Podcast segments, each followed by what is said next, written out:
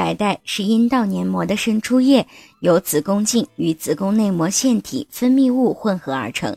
它与月经一样，是女性正常的生理现象。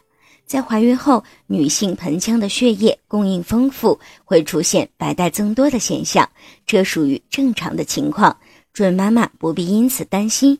准妈妈白带异常，如果是因为受到了感染，最好是去医院进行检查，然后接受治疗，力争在孕八月前就能够治愈，以免胎儿经过产道时眼睛受到感染而受到伤害，并且准爸爸也要同时接受治疗，以防交叉感染。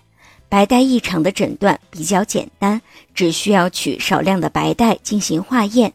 如果找到滴虫或者是念珠菌，就可以确诊。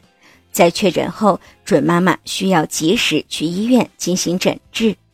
如果您在备孕、怀孕到分娩的过程中遇到任何问题，欢迎通过十月呵护微信公众账号告诉我们，这里会有三甲医院妇产科医生为您解答。十月呵护，期待与您下期见面。